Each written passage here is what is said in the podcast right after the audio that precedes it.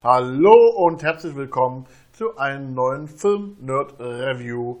Diesmal geht es um Tatort Zeit der Frösche. Dieser ist unter anderem mit Heike Makatsch, Luis August Kureschi, Sebastian Blomberg, Jule Böwe, Jan Messutat. Worum geht's?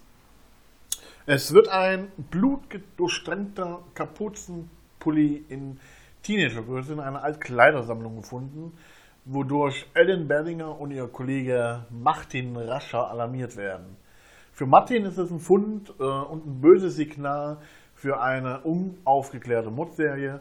Allerdings sieht das die Kollegin Ellen Berlinger ganz anders und zusammen versuchen sie, das, also diesen Fall zu lösen. Ich muss sagen, der Fall ist, ähm, heißt sozusagen zwei Frösche, äh, wenn ich das noch richtig in Erinnerung habe. Ähm, der Frösche, um genau zu sein. Es ist halt echt schwere Kost.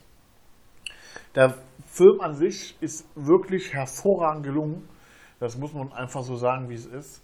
Ähm, Regie hat Markus im Boden gespielt. Äh, Quatsch, gespielt, er schon gemacht. Und muss man sagen, ist wirklich sehr gut umgesetzt. Heike Makatsch in einer klasse Rolle als Mutter von einer kleinen Tochter und einer älteren Tochter, die man aber nicht sieht. Ähm, und wie sie an den Fall rangeht, ähm, ist schon krass. Denn es hat alles was mit dem äh, Schulfest äh, am Vorabend zu tun. Ähm, denn da wird eine 16-jährige, äh, 16-jähriges Mädchen tot aufgefunden. Und das hängt alles zusammen mit dem Neffen der äh, Polizistin Ma äh, Ellen Berlinger, und zwar dem 13-jährigen äh, äh, ja, wie gesagt, Neffen ähm, dieser sozusagen Autist ist oder so eine Art Autist. Also er lässt sich nicht anfassen und ähnliches und sollte nur dort auf die Party gehen, ähm, weil die Mutter denkt, das wäre was Gutes, die das einfach nicht wahrhaben will. Ähm, naja, also Jonas heißt der ähm, Junge, um den es geht. Ähm, der Tatort plätschert so dahin. Ähm, es gibt so mehrere äh, Sichtweisen, äh, die dann angesprochen werden. Wie immer ähm, verrate ich euch da nicht zu viel. Was aber wirklich gut umgesetzt ist, ist, äh, wie der Jonas spielt. Ähm, Jonas äh, Ginori ist die Rolle, gespielt von Luis August Korecki, der wirklich sehr kalt den Jungen spielt, aber nicht bösartig, weil der Junge ist nicht bösartig und das klärt sich am Ende alles auf.